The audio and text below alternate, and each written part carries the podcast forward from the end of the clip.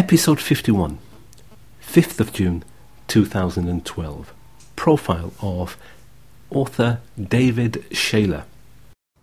Hello and welcome to AstroTalk UK.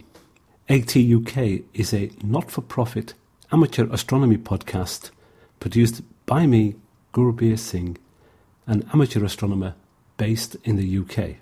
For more information, see the About and FAQ pages at www.astrotalkuk.org. You know what it's like? You buy a book on a subject of interest and enjoy it. Later, you see a book on a similar subject that you probably were not going to buy, but do so because it's from the same author. Gradually, you end up with several books from that author in your collection. David Shayler is one such author for me.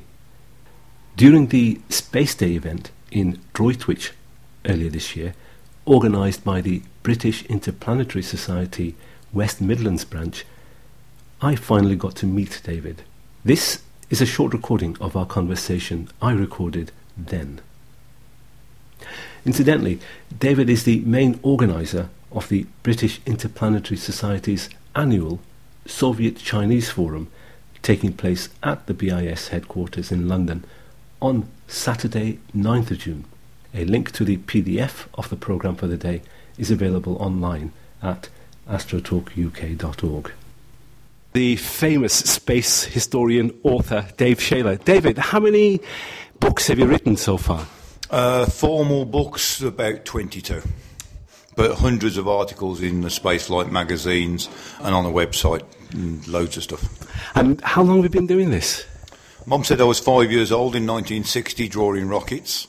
And I started following the space program in 1968 when Apollo 8 lifted to the moon and followed it every day since.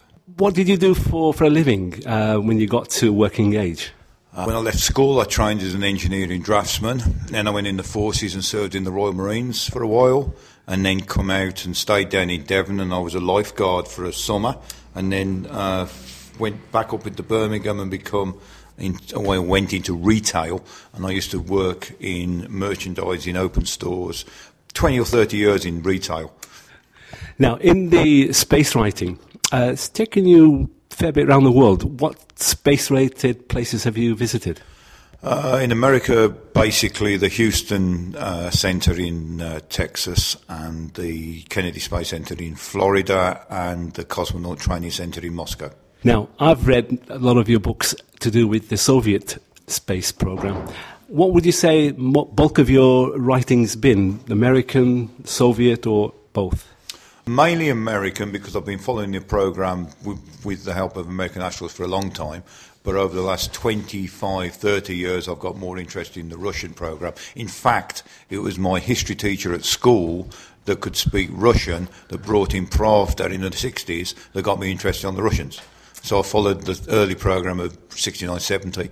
Um, and then I got a fascination with trying to understand Russian and then following the, the careers of the cosmonauts and getting involved with people like Rex Hall, uh, Neville Kidger, and Bert Vis, people who've been. Well, we're basically called space sleuths because in the time of the Soviet Union, we was always digging in the dust, trying to get things out on the Soviet program that NASA would release.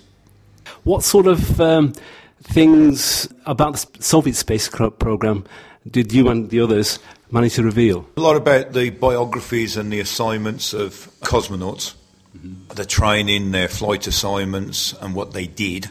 And then over a period of time, some of my colleagues really got to know them as personal friends and revealed more about their cosmonaut career than their families knew. It was so secret.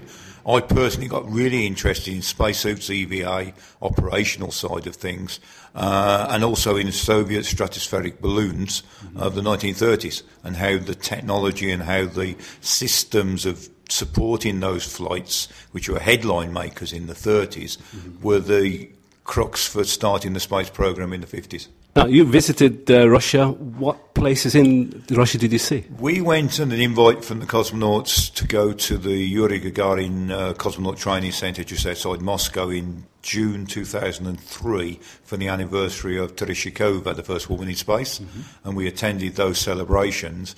We had a guided tour around the Energia uh, space production, basically where they build the spacecraft, and my colleagues and I put our heads inside spacecraft that were three months later flying in space. We went round uh, IMBP, which is the big medical facility, and where they've just done the 500 day um, simulation of Mars. We walked through that. It was empty at the time, mm-hmm. but we walked through it. We went to Mission Control, got toured around there, and also to the Air Force Museum where I saw the uh, the balloon stratospheric balloon gondolas and uh, tours of the space centre around the different mock-ups of the well Mir was there and also Soyuz and uh, parts of the space station and things like that. And of all the books you've written, do you have one that you regard as a, as a favourite? The next one. Okay, what is that then? Don't know. I always say it's the next one.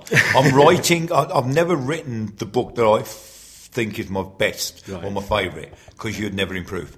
So all the ones I've written I've enjoyed at the time, but I'm always looking forward to the next one. At the moment, I'm completing a work on the International Space Station for Apogee Books, and that's been with the help of NASA and the people who've flown on the vehicle. Mm-hmm. I've also discussing about upgrading or improving or um, uh, expanding one of my books that I did on this Manned Spaceflight Log. Mm-hmm.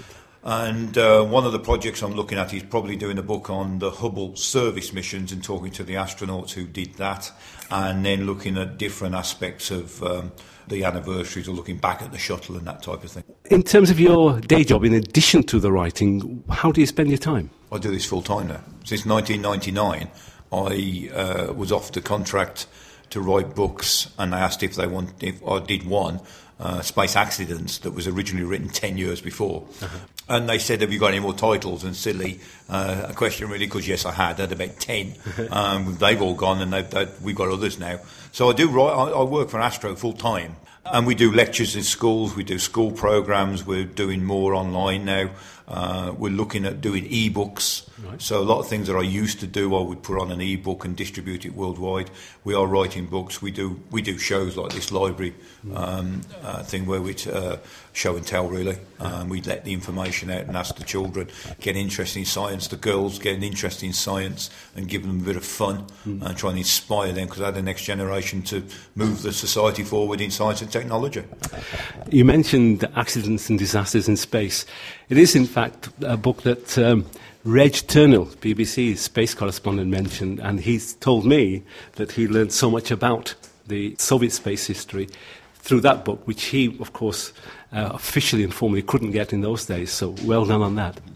So if uh, people want to access, have a look at some of the books and what you're doing in the near future, um, I guess you've got a website? We have a website, www.astroinfoservice.co.uk or you can email us aisoffice at tiscali.co.uk.